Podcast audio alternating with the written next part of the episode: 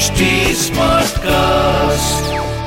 आप सुन रहे हैं एच डी स्मार्ट कास्ट और ये है फीवर एफ़ प्रोडक्शन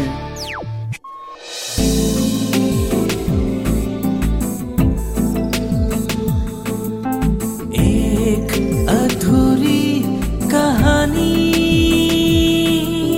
एक अधूरी कहानी कहानी वाला देव के साथ।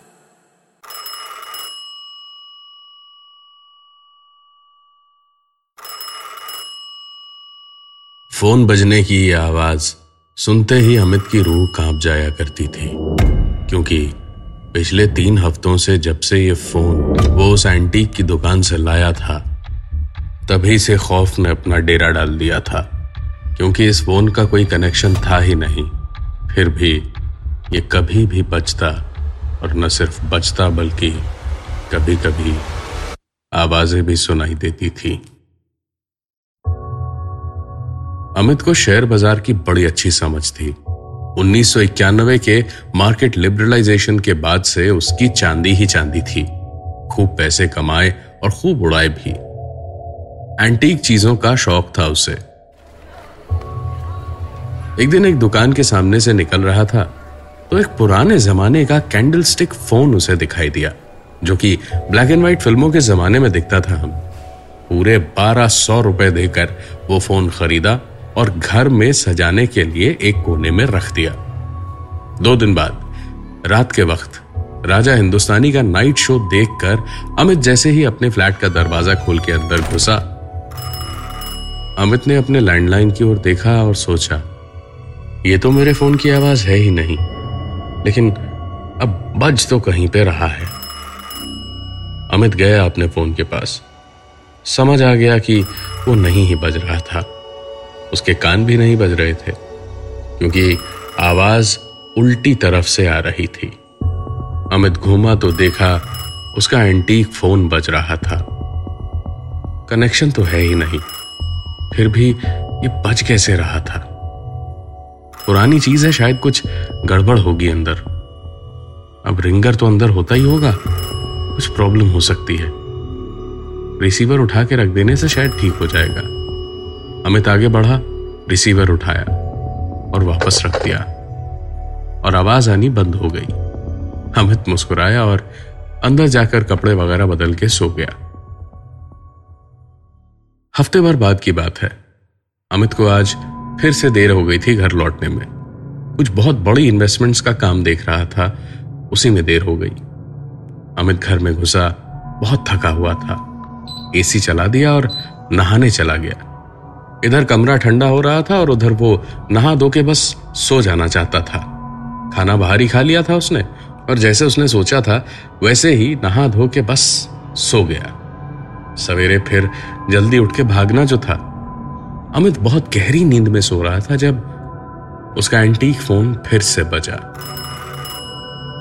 अमित को नींद में पहले तो लगा कि आवाज़ बंद हो जाएगी, उसके कान बज रहे हैं, उसकी कल्पनाओं की आवाज़ें हैं, ये और उसे उठना नहीं पड़ेगा, लेकिन फ़ोन लगातार बज रहा था और ऐसा लग रहा था जैसे उसकी आवाज़ और तेज होती जा रही थी।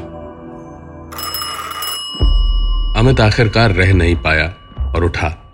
गुस्से में दांत पीसता हुआ लिविंग रूम में पहुँचा और फ़ोन का रिसीवर उठाकर उसे वापस रखने ही वाला था कि उसे रिसीवर के अंदर से एक आवाज़ सुनाई दी। अमित ने डरते डरते कांपते हाथों से रिसीवर उठा के कान से लगाया।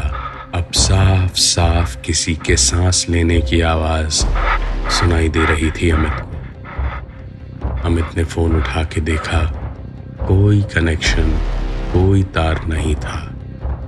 वो बिल्कुल पत्थर सा जड़ होकर वहीं पे जम सा गया।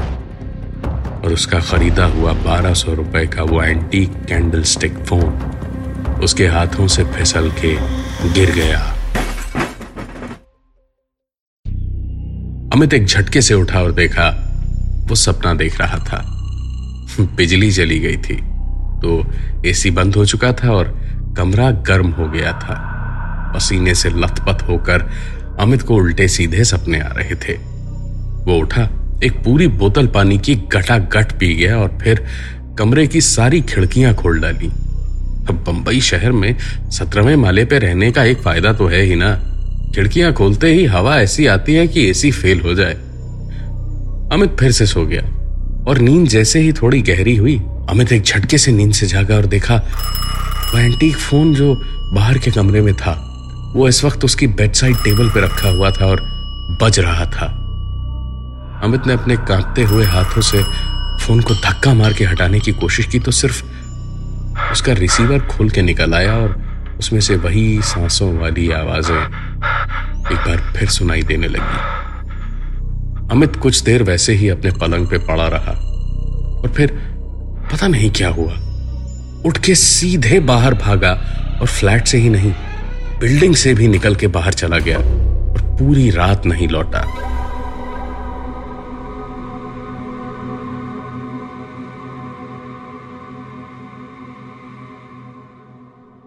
अगली सुबह, अमित लौटा, लेकिन बिल्डिंग के सिक्योरिटी गार्ड को अपने साथ लेकर। उसे कुछ भी बताया नहीं था कि कहीं साथ जाने से मना ही न कर दे।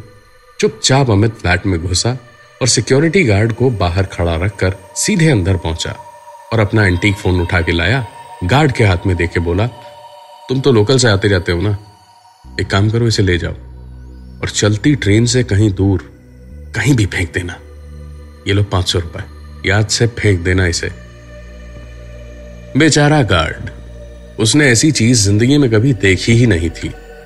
हाथों में पकड़ना तो दूर की बात थी। उसने पाँच सौ रुपए लिए और अच्छा साहब बोल के चल दिया। अमित को उस रात बड़े सुकून की नींद आई। अगली सुबह सोते हुए अमित की नींद खुली उसके घर के लैंडलाइन की आवाज़ से। अमित का बहुत बड़ा इन्वेस्टमेंट का अकाउंट था जिसकी मीटिंग आज होने वाली थी। शायद उसी के लिए फ़ोन था। अमित हड़बड़ा के उठा और फ़ोन उठाया तो दूसरी ओर से सिर्फ़ एक खरखरी सी आवाज़ आ रही थी।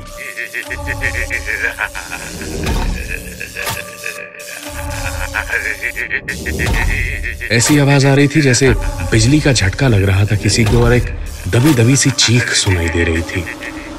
अमित ने रिसीवर वापस रखा और जैसे ही उसने नज़र घुमा के शेल्फ की ओर देखा तो उसका वही एंटी कैंडल स्टिक फ़ोन वहीं का वहीं पैसे का पैसे रखा हुआ था। और अमित के देखते देखते ही बिना कनेक्शन वाला वो फ़ोन फिर से बजा। अमित को अब डर नहीं लग रहा था। उसने गुस्से में फ़ोन उठाया कि भूत हो या इंसान, अब इसकी खैर नहीं, लेकिन फ़ोन उठाते ही उधर से एक आवाज़ आई। कितनी बार कहा था तुझसे कि फ़ोन का तार और बिजली का तार एक साथ एक जगह से मत ला घर में। कभी शॉर्ट सर्किट हो गया तो लेने के देने पड़ जाएँगे। लेकिन तुझे तेरे काम से, पैसे कमाने से फुर्सत ही नहीं थी। मैंने तुझे कभी माँ बाबा की कमी महसूस नहीं होने दी। खुद शादी नहीं की क्योंकि तेरा प्यार बढ़ जाता। और तू एक घंटे का वक्त निकाल के बिजली और फ़ोन के तार अलग नहीं करवा पाया। मार डाला मुझे। अपाहिज भाई को मरते हुए देखा तूने? ज़िंदगी भर तुझे दोबारा कोई गलती नहीं करने दूँगा।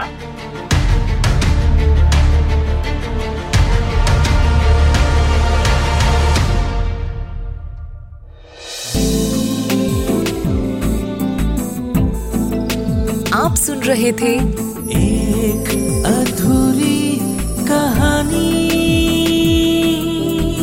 कहानी वाला देव के साथ प्रेजेंटेड बाय फीवर नेटवर्क आप सुन रहे हैं एच डी स्मार्ट कास्ट और ये था fever F production H smart cast